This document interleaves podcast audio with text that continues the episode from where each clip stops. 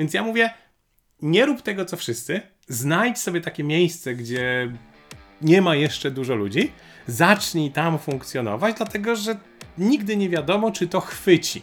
Zapraszam do podcastu Rozwój Osobisty dla Każdego.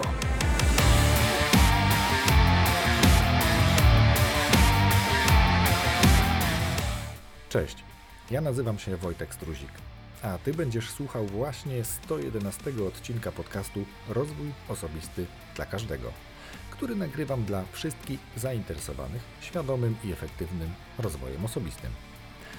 W dzisiejszym odcinku gościem jest Paweł Tkaczyk. Zażartowałem, że jest Batmanem marketingu. Ale zanim zaproszę Cię do rozmowy z Pawłem, przypomnę, że w 110 odcinku gościem był Marek Jankowski, notabene, który wspólnie z Pawłem przecież założył najbardziej popularny chyba w Polsce podcast, na pewno biznesowy Mała Wielka Firma.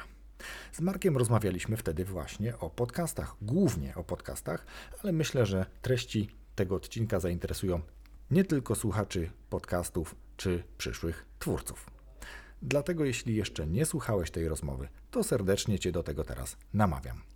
Z Pawłem Tkaczykiem rozmawiałem przede wszystkim o budowaniu marki, bo Paweł właśnie w tym się specjalizuje w budowaniu marek, w pomaganiu markom być rozpoznawalnym na rynku.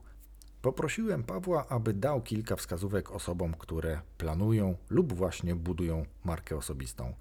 Kilka rzeczy, o których mówił, powiedział, że nie będziesz z tego zadowolony, mówiąc do mnie lub też do Was jako słuchaczy. Nie będziecie z tego zadowoleni, bo nie każdy chce usłyszeć to, co właśnie Paweł miał do powiedzenia. A co to jest? Zapraszam Cię do wysłuchania naszej rozmowy. Zapraszam też do zapisania się na newsletter na stronie rozwój osobisty dla każdego.pl i do obserwowania podcastu na przykład na Instagramie. Serdecznie zapraszam.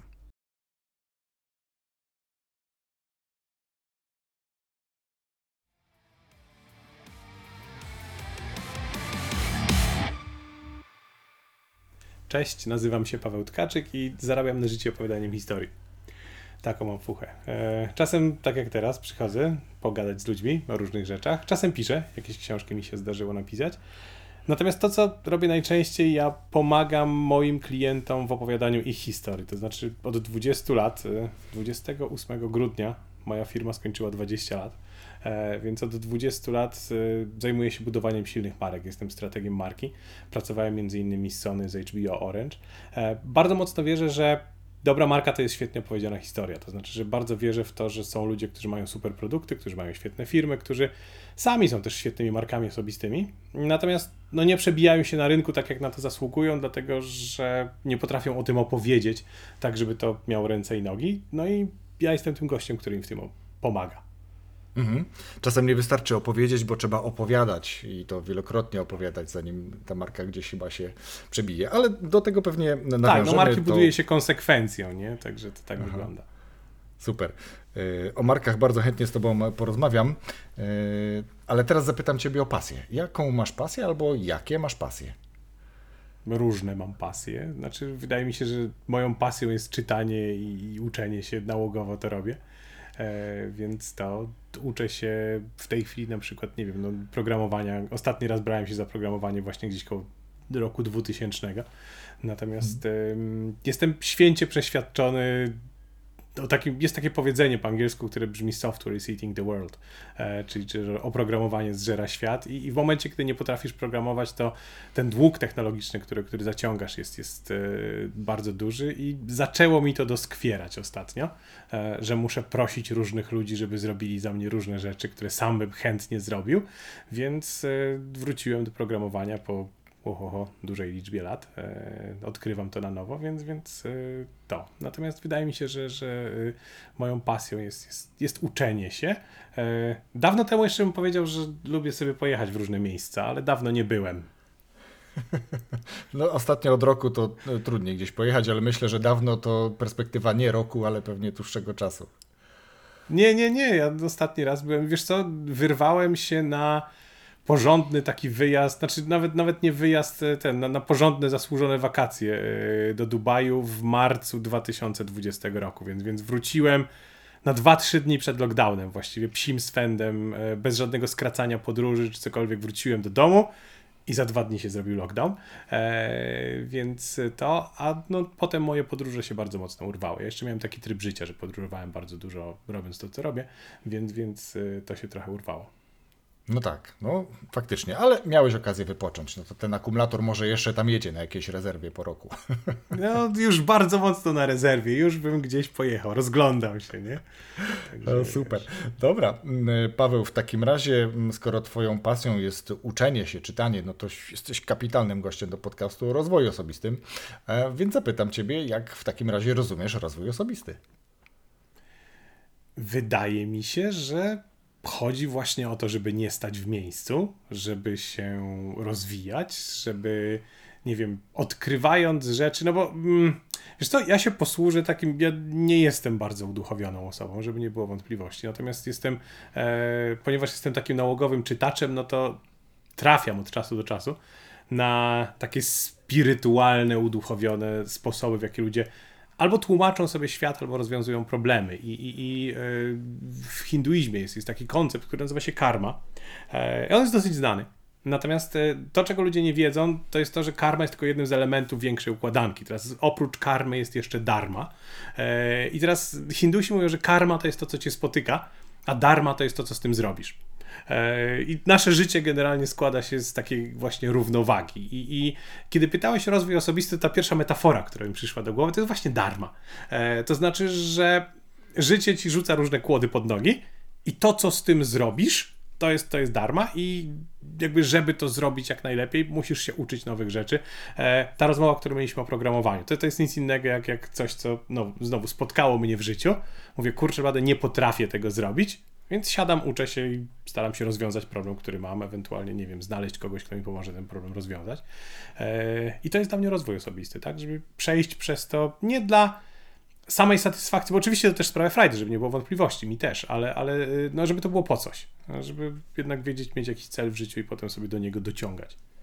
Mhm. Czyli tak jak ja mówię zawsze na wstępie każdego odcinka, żeby ten rozwój był efektywny, no to trzeba coś jednak z tym zrobić więcej. Tak? Dla wszystkich, którzy są zainteresowani świadomym i efektywnym rozwojem osobistym, tak mówię dokładnie, więc to jest trochę dla tych wierzę, że to, o czym ja opowiadam i opowiadają moi goście, jest właśnie takim przyczynkiem do, do podjęcia jakiejś refleksji, do właśnie zmierzenia się z tą darmą, o której mówisz. Bardzo mi się podoba ta metafora, więc e, chętnie też z niej skorzystam.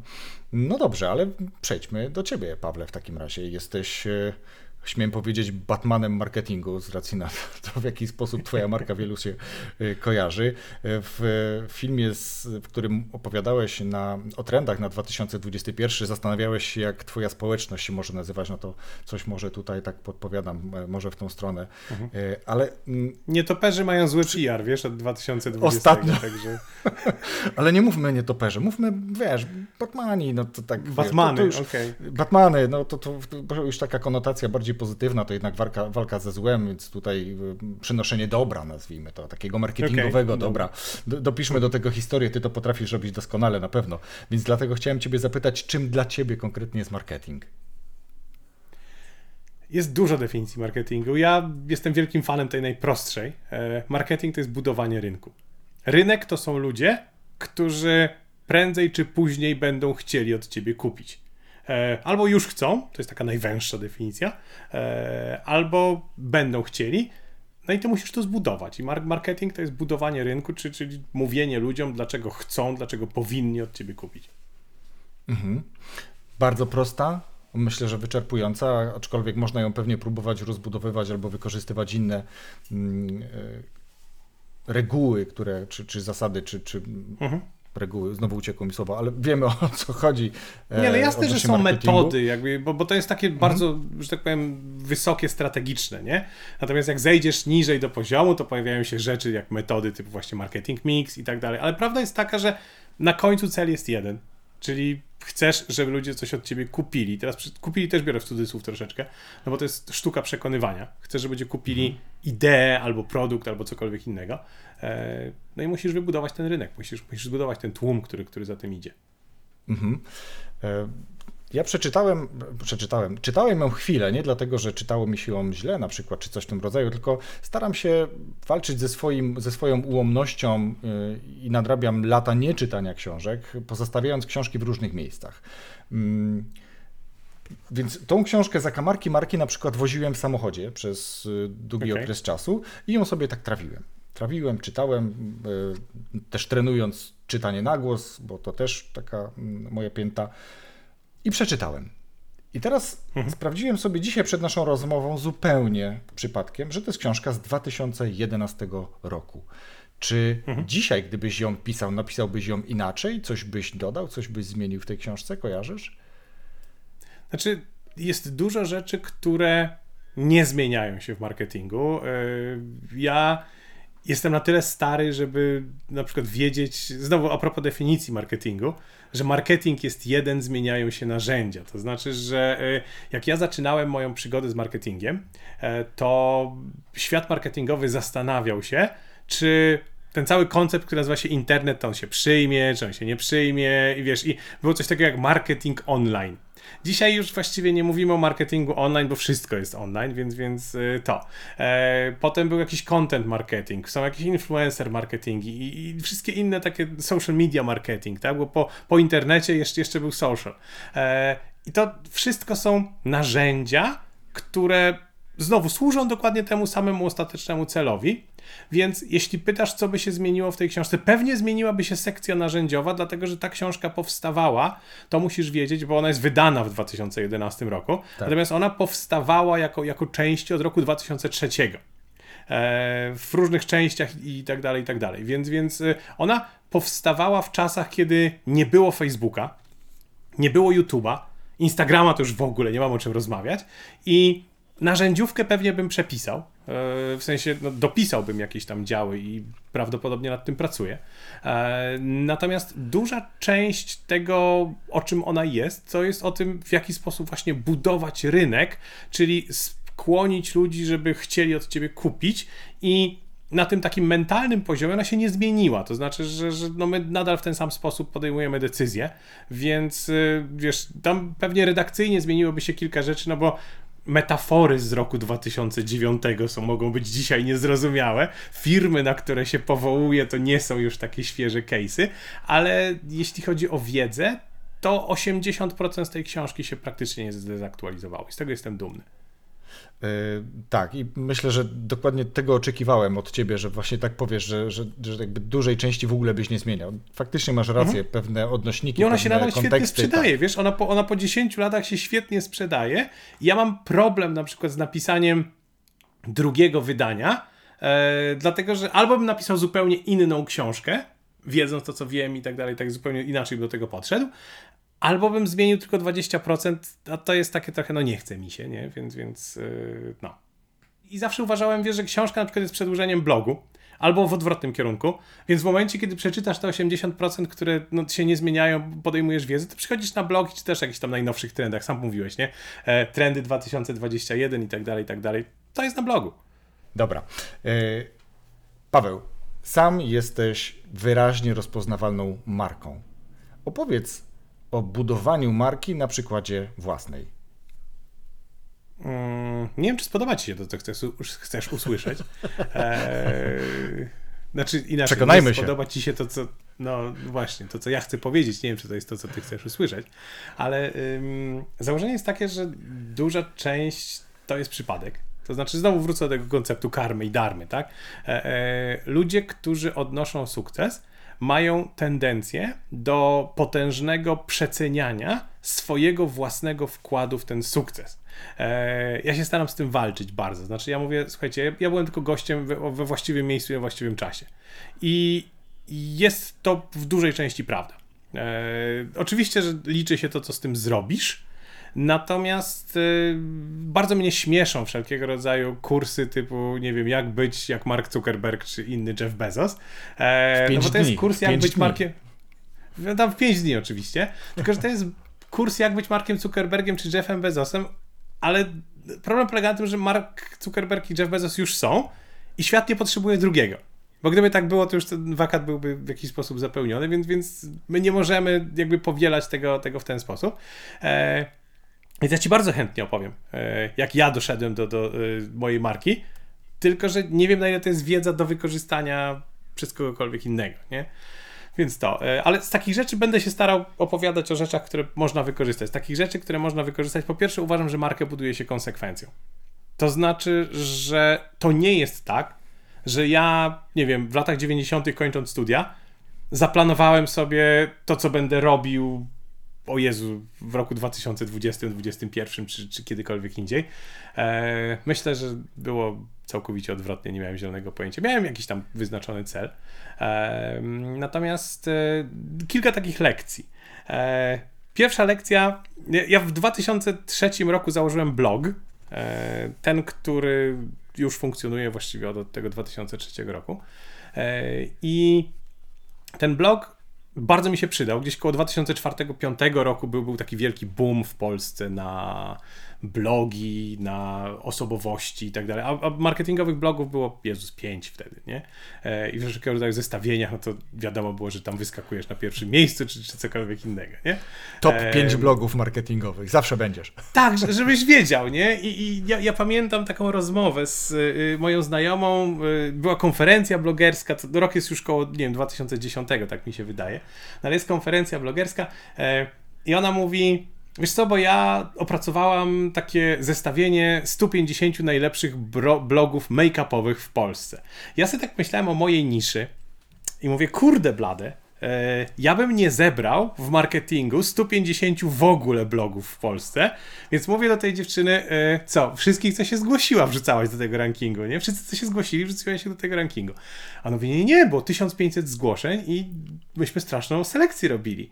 Ja mówię, kurde blade, jak łatwo było, bo teraz, teraz zobacz, o, o to mi chodzi, nie? Jak łatwo było wybić się w niszy marketingowej z blogiem, jeśli tych blogów, ja naprawdę bym zebrał 50. W 2010 roku bym zebrał 50 blogów marketingowych do jakiegokolwiek zestawienia, więc nawet jeśli startujesz najgorszy blog marketingowy w Polsce, to startujesz na miejscu 50 ku na pierwszym. Nie? A jak startujesz najgorszy y, blog make-upowy w Polsce, to startujesz na miejscu 1500 pierdyliard i tak dalej, i tak dalej. Więc ja mówię, nie rób tego, co wszyscy. Znajdź sobie takie miejsce, gdzie nie ma jeszcze dużo ludzi. Zacznij tam funkcjonować, dlatego że nigdy nie wiadomo, bo, bo to jest jakby ważne, tak? E, nie ma co wsadzać wszystkich jajek do jednego koszyka, ale nigdy nie wiadomo, czy to chwyci. E, bo może się okazać, że chwyci, tak? E, Jest mnóstwo ludzi, którzy na przykład, nie wiem, w czasach tych rozwojów mediów społecznościowych postawili na Snapchata. I to był bardzo dobry pomysł, e, tylko że Snapchat nie chwycił. Nie? Dzisiaj dużo ludzi stawia na TikToka i to też jest bardzo dobry pomysł, chociaż my nie wiemy, czy TikTok chwyci, znaczy, że on tam chwyta, nie? E, ale TikTok jest dzisiaj w tym miejscu, w którym YouTube był koło 2000, nie wiem, 7-8 roku. Nie? E, ludzie mówili, jakie wideo, jakie coś tam. Tylko hobbyści wchodzili na YouTube, ale dzisiaj ci ludzie mają kanały z milionami subów e, i robią naprawdę niesamowite rzeczy, jakoś tam się, e, czy doro, dorobili pieniędzy, czy dorobili sławy, e, czy coś. I, I to jest ten głos za konsekwencją. Nie? E, więc więc e, dzisiaj wrzuciłem na blog artykuł o Clubhouse, czyli o tej takiej znowu nowej sieci społecznościowej. Nie wiemy, czy ona chwyci. Natomiast no, ludzie się tam pojawiają, zaczynają budować swoją obecność, dlatego że e, w dłuższej perspektywie to się może opłacać, tak? Czy, czyli jakby w jakiś sposób się tam dywersyfikujesz e, i tak dalej, i tak dalej. Więc, więc e, to konsekwencja to, to jest jedna taka rzecz.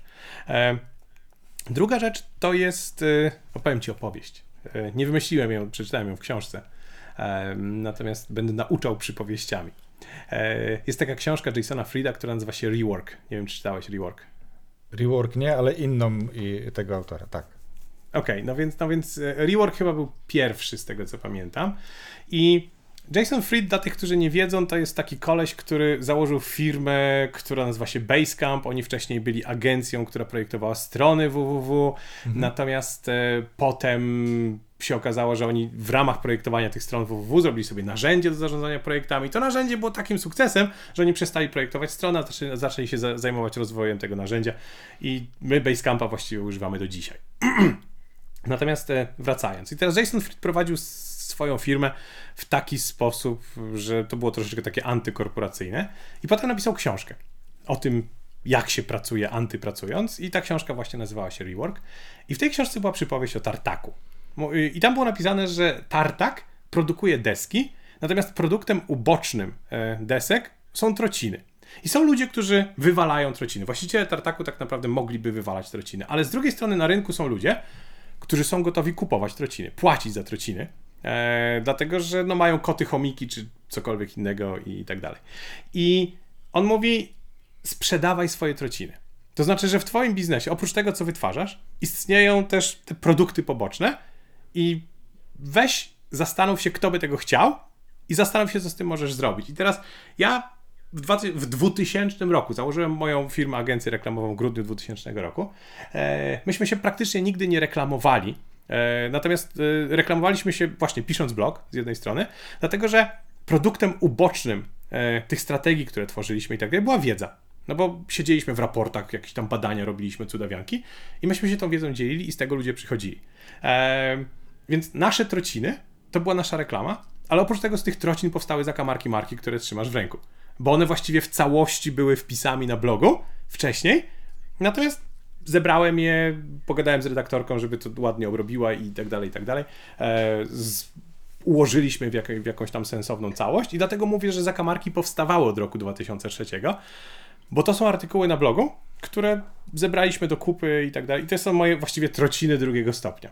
I znowu wracam do, do tego, co z tym zrobisz, tak? Że, że e, nigdy nie wiadomo, co ci się trafi w tych trocinach, natomiast zawsze warto się zastanowić, e, gdzie możesz to opchnąć, komu to się przyda, w jaki sposób możesz być przydatny. Tak?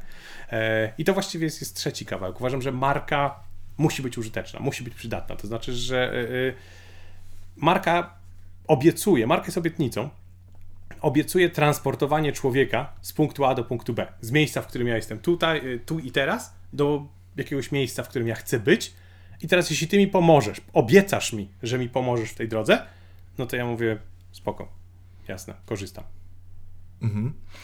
No i dokładnie to jest też faktycznie napisane w zakamarkach marki, szczególnie ten cytat y, o obietnicy, to chyba nawet sobie tam wkleiłem jakąś zakładkę, nie będę teraz tego przytaczał, bo nie o to chodzi.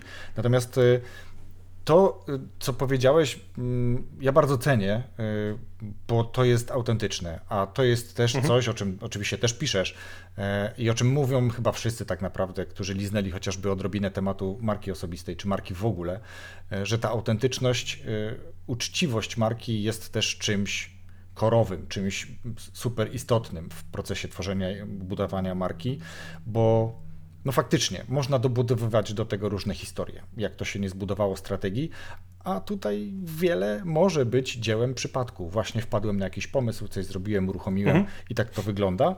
I to też jest istotne. I to jest to, co też mówiłeś, żeby sobie zostawić jakiś margines na, mm, na taką kreatywną twórczość, na, na, na e,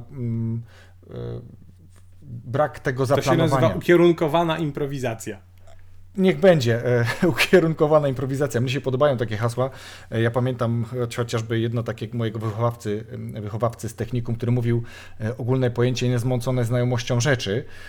Mhm. Zostało do dzisiaj po dwudziestu kilku latach, ale inny też mówił o systematycznej spontaniczności, więc to, to, to, to ten deseń, to się sprawdzają takie powiedzenia mhm. później. Nie wiesz, nie wiesz, gdzie możesz ich wykorzystać. Mm, ale żeby dać taki wkład, taką bazę dla osób, które są dzisiaj na etapie albo na etapie pomysłu o budowaniu marki. Mm, na co zwrócić uwagę, zaczynając od y, zera? Hmm, nie do końca rozumiem pytanie. na co zwrócić uwagę, budując markę osobistą?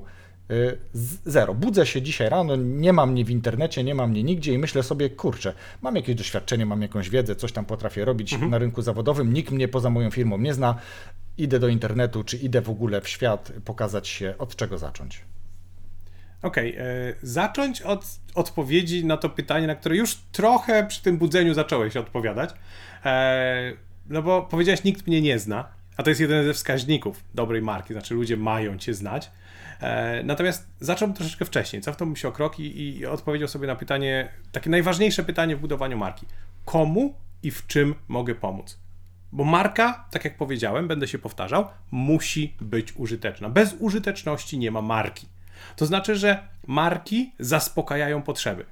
W momencie, kiedy zdajesz sobie sprawę z tego, że twoi konsumenci mają jakąś potrzebę, i to nie jest wydumana potrzeba, bo, bo y, jeden z takich y, najczęstszych czynników, dla których marki upadają, nawet nie osobiste, firmowe również, y, to jest coś, co naukowcy uni z Uniwerku w Tel Awiwie określili mianem brak product market fit, czyli brak dopasowania produktu do rynku, czy mówiąc po ludzku, produkujesz coś, czego nikt nie potrzebuje. E, I teraz, jeśli jesteś specjalistą od koszenia trawy, na pustyni, mówiąc naprawdę przesadzając w jakimkolwiek kierunku, no to masz oczywiście, że cudowne umiejętności, tylko że ludzie, do których dotarłeś na tej pustyni, oni nie potrzebują tej umiejętności. I abstrahując zupełnie od tego, czy te umiejętności są dobre czy złe, bo są dobre, to jest coś, co nie jest nikomu potrzebne. Więc, więc założenie tutaj jest takie, że pomóc jest słowem kluczem. Że potrzebujesz ludziom pomagać. I teraz jak pójdziesz do tych gości, Beduinów na pustyni i powiesz, słuchajcie, pomogę wam e, skosić trawę, to oni powiedzą, stary, nie potrzebujemy tego. Więc nie jesteś nam do niczego potrzebny, żadna marka. Natomiast w momencie, kiedy e, zdiagnozujesz jakąś istniejącą realną potrzebę, no to możesz zacząć pracować. I, i, i to obudzenie się, o którym mówiłeś, e, ono ma bardzo dużo wspólnego właśnie z tym z tym takim oświeceniem, odpowiedzeniem na pytanie, komu i w czym ja mogę pomóc. Czyli najpierw definiujesz sobie rynek, to są właśnie Beduini na pustyni, to są kobiety w ciąży, to są, nie wiem, fotografowie, to są ludzie, którzy zaczynają budować markę osobistą. Jest mi absolutnie wszystko jedno. A potem definiujesz sobie w czym.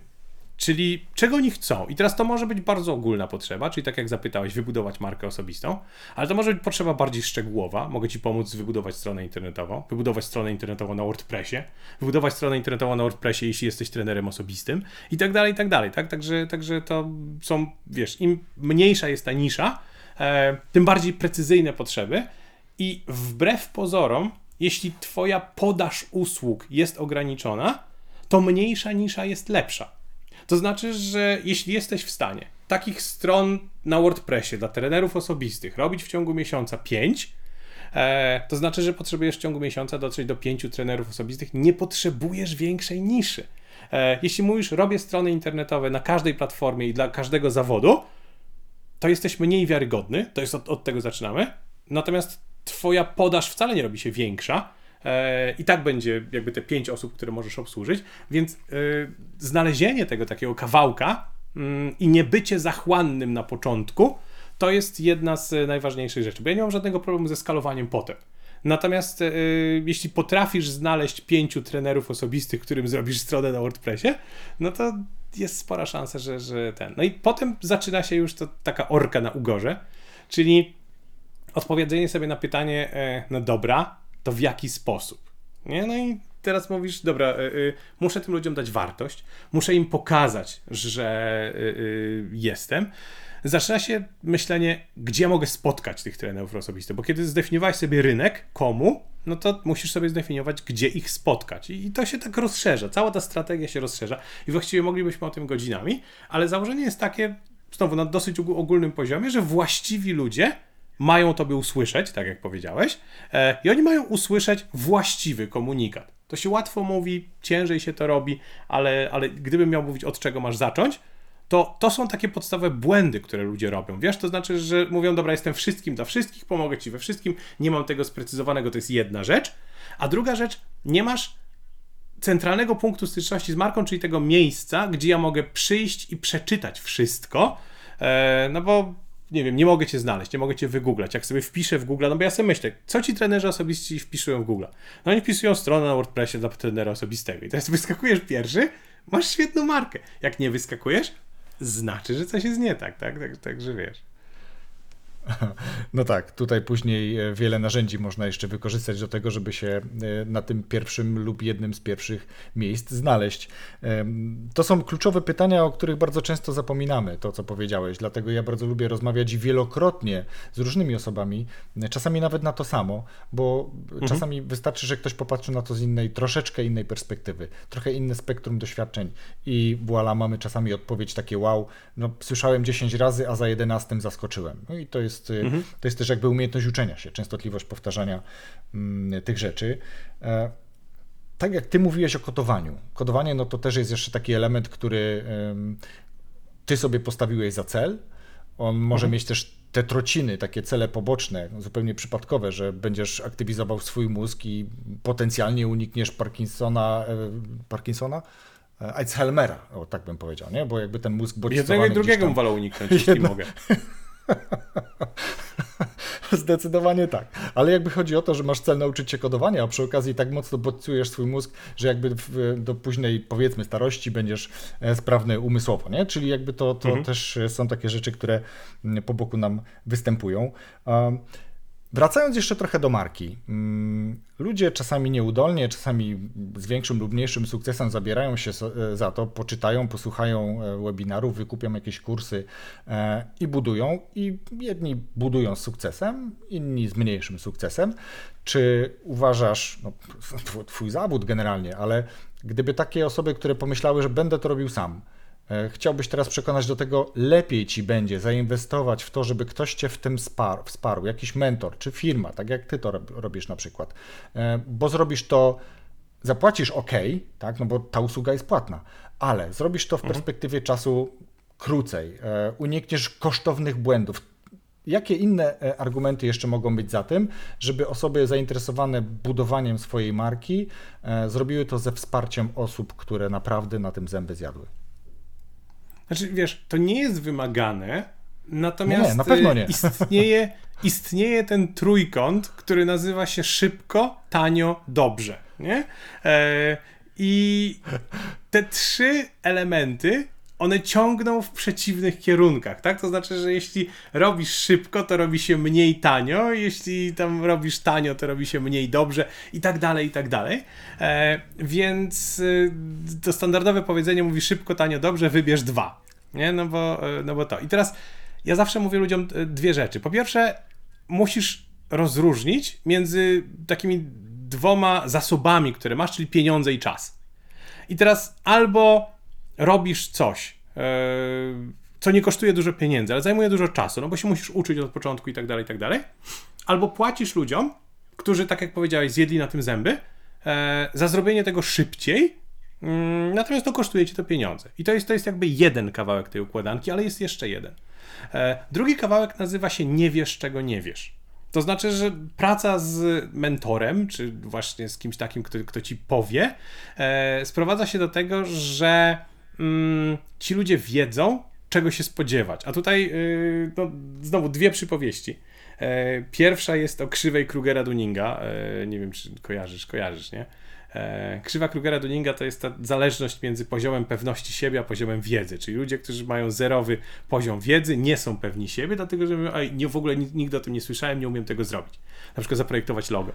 Ale potem oni przeczytali jeden artykuł, jak zaprojektować logo na jakimś blogu i mówią, to jest proste, bez żadnego problemu, jasne, że to zrobię. Nie? E, e, przy minimalnym poziomie wiedzy poziom pewności siebie skacze praktycznie do 100%. E, a potem im więcej wiemy, tym bardziej nam się robi źle, e, dlatego że ten poziom naszej wiedzy mówi, o Jezu, a tego nie wiedziałem, a moje logo nie potrafi tego i tak dalej. I to jest to słynne i kosztowne uczenie się na błędach za własne pieniądze, czego, czego ekspert nie ma. E, I Jedna z takich opowieści, która, która mnie strasznie kręci a propos y, tego, to jest opowieść, mam ją gdzieś tam zresztą na blogu. E, ona jest o tym, jak NASA planowała misję na Księżyc. I oni zamiast zaplanować misję załogową na Księżyc i potem w detalach i tak dalej, i tak dalej, to jeden z pierwszych tematów, który zarzucili sobie do rozwiązania, to jest rozbić rakietę o Księżyc. E, oni zamierzali rozbić rakietę o Księżyc. Dlaczego rozbić rakietę o Księżyc? Dlatego, że oni stwierdzili, że rozbicie rakiety o Księżyc pozwoli im, e, w momencie, kiedy oni rozwiązują te wielkie problemy, czyli w jaki sposób się oderwać od Ziemi, w jaki sposób, e, nie wiem, e, tę rakietę skonstruować i tak dalej, i tak dalej, rozwiązać mnóstwo problemów przy okazji, tych małych, o których oni nie wiedzieli, że nie wiedzą, a one są ultra ważne dla utrzymania tych kosmonautów czy astronautów, Amerykanie mówili, przy życiu. I dlatego rozbicie się o Księżyc najpierw. I, I to jest kwestia na przykład tego, że jeśli budujesz sobie markę, to nie możesz mieć wszystkiego zaplanowanego w, we wszystkich detalach i tak. Po pierwsze, nie wiesz czego nie wiesz i tak dalej, więc, więc albo bierzesz eksperta, który ci powie, rozbiłem już 10 rakiet o księżyc, także wszystko jestem w stanie zaplanować, albo sam sobie mówisz, e, dobra, to będzie najbardziej zgrubny szkic tego, tego programu, tak, który zamierzam osiągnąć, czyli rozbicie rakiety o księżyc, a po drodze nauczę się czego nie wiem, dowiem się w których miejscach mam prosić o pomoc i tak dalej, i tak dalej, więc, więc, więc to w ten sposób y, wygląda. Natomiast kluczowe z tego wszystkiego, co powiedziałeś ty na początku, jest mierzenie. To znaczy, że y, y, jest mnóstwo ludzi, którzy traktują na przykład budowanie swojej marki osobistej jako projekt poboczny, jako hobby na boku, coś takiego, co cię kręci i robią tego Instagrama czy tego bloga, dlatego że ich to kręci, a nie dlatego, że to jest robione dobrze. I to jest tak samo jak yy, rozmawiamy o, nie wiem, ćwiczeniach. Nie? Że możesz sobie machać tymi sztangami czy cokolwiek innego, ale w momencie, kiedy nabierzesz złych nawyków, to robisz to cały czas, ale no, psujesz sobie zdrowie.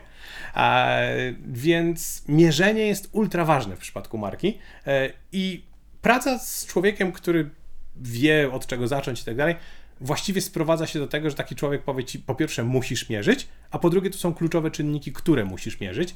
I w momencie, kiedy umiesz mierzyć, to już nikt następny ci nie oszuka. To znaczy, że nie wmówi ci, że działa, w momencie, kiedy ty potrafisz zmierzyć, że nie działa. I to jest, to jest dla mnie ultra ważne. Mhm. E, to wiesz co, to ja a propos mierzenia e, sobie tu coś zanotowałem, ale teraz chciałem Ciebie zapytać o to, jak w tym procesie e, budowania marki istotne są takie elementy charakterystyczne. Twoja koszulka, Dominika Juszczyka koszulka, kolor pani swojego czasu, czy innych osób. Jak takie mm, narzędzia, bo to też jest element, to też są narzędzia, jak, jak to jest istotne w całym procesie? Znaczy, one są istotne. Jak to musiałbyś zapytać o jednostkę, okay. e, więc bardzo ciężko jest odpowiedzieć, ale założenie jest takie, że marka w swojej podstawowej strukturze to jest bodziec, który prowadzi do skojarzenia. Tak to się mówi, nie? W psychologii i w ogóle psychologii biznesu i tak dalej. Bodziec, który prowadzi do skojarzenia.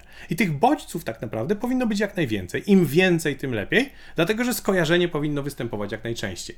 Więc w momencie, kiedy yy, no, jedynym twoim bodźcem w twojej marce jest twoje logo i twoja nazwa, to jest spora szansa, że tracisz mnóstwo okazji do wywołania skojarzenia, wtedy kiedy ludzie nie widzą nazwy, nie widzą logo, bo na przykład zasłoniło im drzewo czy cokolwiek innego. E, natomiast w momencie, kiedy masz markę wybudowaną w taki sposób, że tych bodźców jest mnóstwo, e, to te skojarzenia występują częściej. No i masz lepszą markę, bo ludzie częściej o tobie myślą, więc, więc e, to w takim naprawdę podstawowym założeniu nazywa się key visual w marce, czyli ten taki zestaw elementów wizualnych, które mają prowadzić do skojarzenia z twoją marką. Natomiast on się rozkłada na logo, na kolory firmowe, na kroje firmowe, na mundur, tak jak powiedziałeś, zwróciłeś uwagę, tak? Na, na różnego rodzaju charakterystyczne kombinacje kolorystyczne, różne inne cudawianki, dźwięki charakterystyczne, marki mają zapachy swoje i tak dalej, i tak dalej, e, które prowadzą do skojarzeń. Mhm. No właśnie, bo e, to chciałem usłyszeć tak naprawdę, bo zastanawiałem się, na ile dzisiaj warto iść w jednym charakterystycznym akcencie, czy jakby jego się bardzo mocno trzymać, a na ile zaczepiać takie haczyki, które spowodują właśnie to, że jak nie będzie tego jednego elementu, to zawsze jakiś jeszcze jeden czy kilka innych pozwoli mi scharakteryzować moją markę, czy rozpoznać e, w gronie innych na przykład. Mhm. Zaczep zaczepiać, dlatego że my dzisiaj mamy mnóstwo punktów styczności z marką. To znaczy, że my mhm. się dzisiaj kontaktujemy jako marka z naszym odbiorcą częściej niż kiedyś. E, kiedyś, wiesz, wykupiłeś reklamę raz na miesiąc w gazecie, to logo ci wystarczyło. E, dlatego, że ludzie czytali całą reklamę i tam było logo, i tam była nazwa i wszystkie inne rzeczy. Natomiast dzisiaj, jak e, wrzucasz rzeczy na Instagram co dwa dni, I to, to co dwa dni to musi być coś nowego. To nie może być logo, dlatego że ludzie nie będą go oglądać, będą żygać twoim logo. E, no to mówisz, ok, muszę wywołać skojarzenie, pokazując ludziom coś nowego, a jednocześnie mówiąc cały czas o swojej marce. Więc potrzebujesz charakterystycznych kolorów, koszulki z superbohaterem, e, nie wiem, właśnie krojów charakterystycznych, jakichś kombinacji i tak dalej, i tak. Mhm. No właśnie, bardzo ciekawa informacja. Mówiłeś o mierzeniu. Więc mhm. mnie jakby zastanawia, bo mm, jakby narzędzia są też czymś, co pomaga. No, narzędzia są narzędziami, no, ale generalnie pomagają również y, w mierzeniu. Ty też mówiłeś, że narzędzia to nie marketing, ale bez narzędzi marketing trochę może być trudniejszy. E, one na pewno pomagają. Więc jakie takie kluczowe narzędzia w procesie budowania marki warto gdzieś rozpoznać, e, nauczyć się obsługiwać? Co to według Ciebie powinno być? Uważaj, nie spodoba Ci się. E, arkusz kalkulacyjny. Podoba mi się. Ja lubię arkusz kalkulacyjny. Tak? Nie, zupełnie poważnie. Pierwszym narzędziem nie jest jakiś tam Instagram, Facebook, pierwsze co ludziom przychodzi do głowy, tylko arkusz kalkulacyjny, w którym i to nie tam, że konkretnie Excel, czy nie jakieś skomplikowane obliczenia, mhm. tylko założenie jest takie, że musisz mieć miejsce, gdzie zapisujesz pomiary, e, miejsce, które ci wyświetla, czy było lepiej, czy gorzej e, niż w zeszłym tygodniu, w zeszłym miesiącu e, i widzisz, czy idzie ci dobrze, czy źle i to miejsce jest bezlitosne. Czyli to ono nie, nie polega w ogóle na twoim widzimisię, tylko ja mam taki arkusz kalkulacyjny, gdzie y, jakby jeden ze wzorów to jest podświetlasz komórkę na zielono w momencie, kiedy jest lepiej niż w poprzedniej kolumnie, podświetlasz na czerwono, jak jest gorzej niż w poprzedniej kolumnie. Kropka. Nie? I na koniec miesiąca patrzysz na wyniki swoje marketingowe i mówisz albo zielono, spoko, mogę sobie dać premię, albo czerwono, nie ma zmiłuj. E, I, I, nie ma, wiesz, i, i, tam nie ma żadnego oszukiwania, bo, bo możesz sobie mówić, o, 3000 ludzi zobaczyło e, mój Instagram. Ja mówię, świetnie, ale to jest dużo gorzej niż było w zeszłym miesiącu, więc, więc jakby nie idziesz w górę, nie rozwijasz się. E, jak się arkusz świeci na czerwono, to 3000 cię nie powinny kręcić, nie? więc więc to, to w ten sposób. Natomiast wracając do narzędzi, to zależy co mierzysz. No bo y, jasne, że są, nie wiem, narzędzia do mierzenia satysfakcji klienta. Jestem wielkim fanem na przykład takich narzędzi, czyli NPS-y. E, I dostajesz narzędzie, wysyłasz klientowi ankietę, dostajesz liczbowy wskaźnik, który on ci oddaje. Na koniec miesiąca masz średnią. Średnia jest wyższa, zielono, średnia jest niższa, czerwono. Excel na koniec cię podsumuje. Nie? E, masz, nie wiem, wzmianki w mediach społecznościowych, narzędzia typu Brand24, czy Google Alerts, czy cokolwiek innego. E, jeśli ludzie o tobie mówią, świetnie, jeśli nie mówią, nieświetnie, wzmianki, liczba na koniec, dziękuję bardzo. Masz liczbę zapisów na newsletter. Tak, zobacz, wszystko się sprowadza do liczby, tak? Bo, bo pytasz o narzędzia. Jasne, że fajnie mieć narzędzie do wysyłania newsletterów, typu MailChimp, Freshmail, MailerLite i, i pewnie mnóstwo innych, bądź ułatwia sprawę, bo, bo jedną z rzeczy, które mierzysz, jest nie tylko wynik, jaki osiągnąłeś, ale też czas, jaki ci to zajęło. No bo może się okazać, że twój czas jest, y, no, podaż czasu jest ograniczona. Masz, masz 24 godziny i jeszcze w tych 24 godzinach musisz spać i bawić się z rodziną. Więc y, może się okazać, że jeśli nie optymalizujesz tego czasu, to dojeżdżasz do takiego miejsca w rozwoju twojej marki, że dociągnięcie do poziomu z zeszłego miesiąca zajmuje ci cały dostępny czas i koniec, i leżysz i kwiczysz, nie? I wtedy mówisz, dobra, to muszę znaleźć narzędzie, które mi pozwoli na zrobienie tego szybciej, albo zatrudnić kogoś ewentualnie, albo, albo cokolwiek innego, ale to wszystko jest w Excelu. Także, także wiesz, bierzesz sobie twój cel, e, rozpisujesz go na mierzalne kawałeczki i mówisz, dobra, a teraz Excel, drogi Excelu, powiedz mi, czy robię dobrze, czy nie. Mhm. No wiesz co, to chcę to teraz skonfrontować z takim środowiskiem, z którego jakby nie było od dwóch lat się e, wywodzę, albo też mierzę z tym, jak to środowisko mówi o statystykach podcastów właśnie. E, całkiem niedawno rozmawiałem e, z Markiem Jankowskim, gdzie jesteś współtwórcą podcastu Małej Wielkiej Firmy, ojcem chrzestnym, mhm. ojcem założycielem, jakkolwiek, gościem honorowym, jakkolwiek mówić tak jest. I pewnie jeszcze parę e... innych tytułów honorowych mam, nie? I teraz Marek, mówiąc początkującym podcasterom, mówi nie patrz w statystyki, nie patrz, bo się zniechęcisz rób tak, żeby zainteresować, e, żeby zadać pytanie, żeby było to call to action, żeby coś się działo. I oczywiście rób to, co robisz najlepiej, jak potrafisz, tak? Po to jest ten kurs, mhm. marka i parę innych rzeczy. Ja stety lub niestety z takim skrzywieniem korporacyjnym zawsze lubiłem oglądać te słupki e, i oglądam, mhm. czy one rosną, maleją. Jak jest premiera w piątek, to patrzę, czy ta premiera była lepsza od premiery z ubiegłego tygodnia i dwóch tygodni e, wcześniej. Ty też jakby o podcastach trochę wiesz, no bo jesteś, tak jak powiedziałem przed chwilą, współzałożycielem. Co myślisz mhm. o mierzeniu słuchalności i zaangażowania, bo to jest już jakby trochę inny level, inny poziom mhm. E, w, w, samych podcastach. Czy początkujący podcasterzy, ale też i późniejsi powinni przyglądać się tym statystykom, czy może niekoniecznie? Znaczy, wiesz co, y, tutaj o dwóch różnych rzeczach musimy porozmawiać, bo mm, w content marketingu jest y, takie powiedzenie, kiedyś było, znowu z za dawnych czasów pamiętam, było powiedzenie, że content is king. I też pokutowało to, że nie patrz w statystyki, pisz tego bloga i tak dalej, i tak dalej, tylko że potem ten rynek dojrzał i okazało się, że content is king, ale dystrybucja is the queen. Nie? E, e, I jasne, że napisz ten blog, tylko że jeśli poświęcisz czas i napiszesz artykuł na blog, czy też nagrasz podcast, bo to właściwie jest całkowicie wymienne, e, i potem go wrzucasz, i pies z kulawą nogą tego nie ogląda, a kosztowało cię to jednak z tego ograniczonego czasu, który masz, kosztowało cię to ileś godzin, no to następnym razem się zastanawiasz, czy to robić. e, I jasne, że masz plan. Ja na przykład uważam, że, że te plany powinny być robione w horyzoncie maksymalnie dwuletnim, czyli będąc podcasterem, mówię, dobra, daję sobie dwa lata na rozkręcenie tego podcastu. Eee, I jeśli on mi w ciągu tych dwóch lat rośnie, no to mówię, dobra, dam sobie następne dwa lata, żeby to rosło i tak dalej, i tak dalej. Eee, Natomiast w momencie, kiedy po dwóch latach patrzysz, patrzysz na te wykresy, bo je masz. Robiłeś, mierzyłeś od samego początku, tylko sam sobie powiedziałeś, że przez dwa lata daję sobie, mam poduszkę finansową. To jest, to jest pierwsza rzecz. Mam poduszkę finansową e, i daję sobie czas, żeby je rozkręcić, ale po dwóch latach one są płaskie, jak wiesz, pola w montanie. E, no to podejmujesz decyzję, twardą decyzję, że kurde blade, tego się nie opłaca robić.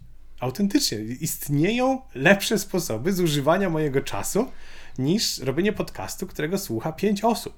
Eee, ja bym szczerze mówiąc się wolał z nimi spotkać e, na piwie, na, na, wiesz, na kawie, na czymkolwiek. Jeśli to jest pięć osób, come on, nie będę dla was podcastu robił, nie?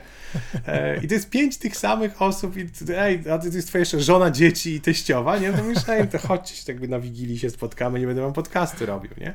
E, więc nie, e, mam do czynienia również z takimi rzeczami wśród moich klientów, czyli na przykład, nie wiem, no, robią blog i, i im nie rośnie i tak dalej, ale no, w momencie, kiedy robisz biznes, no to yy, dlatego zacząłem od, od tego kawałka, że dystrybucja is the queen. To znaczy, że o ile nie zwracasz uwagi na statystyki podcastu, znaczy inaczej, robisz niezależnie od statystyk, to to, co zmieniasz, to zmieniasz sposoby dystrybucji. Nadal robisz content, nadal robisz podcast, ale zamiast go publikować w piątek wieczorem, bo być może nikt go nie słucha, e, to mówisz może w poniedziałek rano, może w weekend, może coś tam, tak? Czyli masz te swoje tygodniowe sprinty podcastowe, ale założenie jest takie, żeby tego tygodniowy sprint był lepszy niż zeszłotygodniowy. Siadasz na koniec tygodnia, mówisz, tu są lekcje, których się nauczyłem z tego tygodniowego sprintu, to zostaje, to wylatuje. I to jest sposób na wzrost, także tutaj nie ma zmiłuj. Więc, więc y, nie, mówienie, nie zwracaj uwagi na statystyki jest ok, pod warunkiem, że ja na przykład daję sobie pierwsze trzy miesiące na opanowanie warsztatu, czyli znowu wracamy do yy, rozbij się o księżyc. Tak, jeśli moją misją jest rozbić się o księżyc, to ja nie zwracam uwagi na statystyki, w sensie ilu kosmonautów przeżyło. E, bo nie to było moim celem. E, Jeśli moim celem jest e, nauczyć się robić podcasty, to oczywiście, że nie zwracam uwagi na statystyki, ale po trzech miesiącach wiem, że potrzebuję takiego mikrofonu, takiego oświetlenia, takiej kamery, jeśli robię wideo czy, czy e, cokolwiek innego. I mówię, dobra, to teraz jestem gotów do rozkręcenia następnego etapu, czyli czy ja w ogóle potrafię w dystrybucję, bo na początku trzy miesiące to były, czy ja potrafię w nagrywanie, a potem są kolejne trzy miesiące, kiedy ja, czy ja potrafię w dystrybucję. Ale w tych trzech pierwszych miesiącach tam też są wskaźniki. Bo sam jesteś w stanie dostrzec na przykład, że nie wiem, tu ci się dźwięk posypał i masz na przykład, nie wiem, w pierwszym podcaście 10 przesterów. W następnym podcaście masz 9 przesterów, 8, 7 i zjeżdżasz do, do takiego poziomu. I wtedy jasne, nie zwracaj uwagi na statystyki słuchalności, bo równie dobrze można było nagrywać do szuflady, ale uczymy się nowych rzeczy. No właśnie, czyli po to znowu zaglądam do statystyk, żeby umieć rozpoznać, który z, która ze zmian, którą wprowadziłem, wpływa pozytywnie, negatywnie na to, co robię. Czy zmieniłem częstotliwość, czy właśnie zmieniłem mikrofon, czy lepiej e, tytułuję na przykład odcinki podcastów, etc., etc. I to można, tak jak powiedziałeś, przenieść na bloga, tudzież na inną komunikację marki, która się zapewne odbywa. No bo też ktoś powiedział, już teraz nie przytoczę, kto nie mierzysz, nie zarządzasz. No to tutaj też można troszeczkę tak do tego podejść. Super, Paweł. E, to teraz bym poprosił Ciebie bardzo o to, no, patrząc na Twój regał z tyłu, nie będzie z tym najmniejszego problemu, żebyś polecił a, jaką książkę lub jakieś książki dla słuchaczy podcastu Rozwój Osobisty dla Każdego, które w jakimś stopniu wpłynęły na Ciebie, utkwiły Tobie w pamięci albo wykorzystałeś najwięcej z nich e, do, do swojego biznesu czy życia. Wiesz co, dużo jest tego. E, Jedziemy. Powiedziałem ci, je. Nie, nie, no tam, wiesz, e, patrzysz na jeden dobra, trzy, z dobra, tam trzy. jest druga ściana, wiesz, z książkami, nie? Także e, trzy kluczowe. tak, e, Robert Cialdini i, e, bo mam teraz w głowie na przykład taki temat e, przekonywanie, sprzedawanie, negocjacje. Mhm. Robert Cialdini, wywieranie wpływu na ludzi. To nie, nie będzie jakoś tam specjalnie odkrywcze. Jest książka świeżutka, którą przeczytałem jakiś czas temu, przyszła dzisiaj e, premiera, także uwaga, e, robię ten product placement. Książka się nazywa, a bo jakby nagrywamy, więc jakby nie widać, a ja to pokazuję Ci do kamery. Natomiast nazywa się Negocjacje z potworami i napisał ją koleś, który nazywa się Igor Ryżow, jest Rosjaninem. I to jest książka o rosyjskim stylu negocjowania. To, to jest jakby jedna rzecz. Natomiast twist w tej książce jest taki, że negocjacje z potworami, tak ten tytułowy potwór, to jest osoba, która ma dużo większą władzę, autorytet i tak dalej, i tak dalej, bo większość książek o negocjacjach to są takie, wiesz, feel good książki, które mówią, że musisz doprowadzić do win-win, nie? Win-win, ale tak idziesz, ale, ale teraz wiesz, naczytałeś się tych książek, idziesz negocjować kredyt w banku, I koleś po drugiej stronie mówi... Proszę tu podpisać. Win-win, nie? My way or the highway. E, bierzesz albo spadasz, nie? I, i, I o tym jest ta książka. To znaczy, ona jest o, o negocjowaniu w momencie, kiedy następuje potężna dysproporcja władzy, e, o różnych takich, takich stylach negocjacji, więc, więc e, jeśli miałbym polecać coś, coś fajnego, to to jest, to jest jedna taka, która, e, która jest e, naprawdę dobra. Mm, Sprzedawanie niewidzialnego jako książka o sprzedawaniu usług. Y, nie wiem, co jeszcze. Y, Thinking Fast and Slow Daniela Kahnemana jako książka w ogóle o podejmowaniu decyzji. E, Made to Stick się ostatnio ukazała po polsku y, z nowe wydanie, bo to, to dosyć stara książka, mhm. więc, więc y, to y, ikona mógłbym tak jechać po prostu. Dobra, mamy, mamy, jak szybko policzyłem, to mamy chyba nawet pięć, więc to jest y, rewelacja, no więc... bardzo lubię i notabene bardzo często dostaję też informacje od słuchaczy podcastu, że właśnie e, z jednej strony super, a z drugiej strony są przerażeni, że jakby ta, wiesz, lista książek do przeczytania rośnie, a to tempo wcale nie wzrasta czytania, więc e, wybierzmy to, to co to. nas interesuje. Ja też mam bardzo podobnie. E, zastanawiałem się przez chwilę, czy to ze mną coś jest nie tak, ale na szczęście rozmawiałem i się okazuje, że to jest zupełnie normalne i to, że czytamy kilka książek naraz, to też jest zupełnie normalne, a nawet ponoć lepiej, jeśli mamy potwierane kilka różnych tytułów, najlepiej jeszcze w różnych miejscach, więc ja faktycznie tak zupełnie przypadkiem robię. Paweł, ostatnie pytanie ktoś do ciebie pisze, chce o coś zapytać, poprosić, gdzie najlepiej się z tobą kontaktować? Mm, Paweł Małpa Pawełtkaczyk.com. To jest mój adres e-mail. Bardzo proste. To ja wam teraz tak powiem taką krótką. Aha. LinkedIn nie do końca, nie zaglądam tam regularnie. Na Facebooku mam bajzel straszny. Facebooka nienawidzę, y, choćby dlatego, że Facebook stał się, znowu jestem wystarczająco stary, żeby pamiętać zły Microsoft. E, zły Microsoft, czyli ten moment, kiedy oni na początku lat 90. zaczęli tak gwałtownie rosnąć ale nie potrafili w ten wzrost i te wszystkie programy, one działały jak chciały. E, I to, to jest dzisiejszy Facebook. Ja mam na przykład, nie wiem, biznes menadżera, który mi nie działa w Facebooku, bo jak coś do mnie napiszesz, to w mojej przeglądarce nie zostawia się miejsce na to, żebym widział to, co do mnie napisałeś. Oczywiście mogę sobie na iPadzie otworzyć na telefonie, ale na przeglądarce, gdzie mam jakby najwygodniejszą klawiaturę do odpisywania, to już kurde blade nie.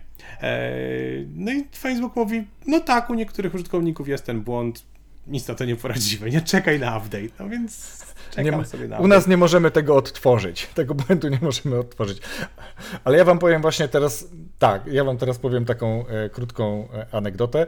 Mm, to jest e, czytanie ze zrozumieniem, tak w, w podtekście tej anegdoty. Napisałem do Pawła na LinkedInie, no bo przecież Paweł tam też publikuje, więc myślę, czasem zagląda do tych wiadomości, ale wiem, że ja sam różnie też z tym mam, więc mówię, dobra, daję sobie tam pewnie z dzień czasu. Nie odpisał i ja nagle czytam, co Paweł Tkaczyk ma w swoim bio na LinkedInie, a tam jest napisane: napisz do mnie maila. No to Najprostsza rzecz. napisałem do Pawła maila i w taki oto sposób, po kilku tygodniach ustalenia terminu i nie tylko wspólnego, mamy to nagranie, które już niebawem będzie opublikowane, a wy przecież właśnie go słuchacie. Więc Paweł, bardzo dziękuję Ci za tą rozmowę, dziękuję Ci za to, że znalazłeś czas i tak chętnie i ciekawie opowiadałeś o marketingu, o marce osobistej przede wszystkim. Dziękuję. Rozwój osobisty dla każdego.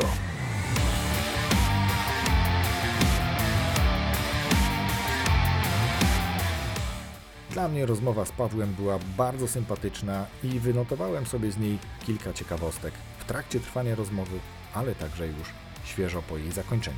Książki, które polecał Paweł i adres do niego, gdybyś chciał się z nim skontaktować, znajduje się w opisie podcastu na stronie rozwój osobisty dla każdego.pl łamane przez RODK 111. W tym miejscu również pragnę podziękować swoim patronom, którzy wspierają mnie, którzy pomagają mi tworzyć ten podcast i którym ja próbuję się ze wszystkich swoich sił również odwdzięczyć za to wsparcie i energię, jaką mi dają. Jeśli i Ty uważasz, że to, co publikuję, te treści, które tworzę i publikuję, są dla Ciebie interesujące, być może również wartościowe i chcesz przyłączyć się do grona patronów, to zapraszam Cię bardzo na stronę patronite.pl łamane przez RODK, czyli patronite.pl łamane przez RODK. Wybierz tam dogodny dla siebie próg wsparcia. Również w tym samym miejscu możesz wesprzeć bajkowy podcast. A ja z góry Ci za to dziękuję. I teraz dziękuję również za wysłuchanie tego odcinka. A na nowy zapraszam już na za tydzień. Wszystkiego dobrego.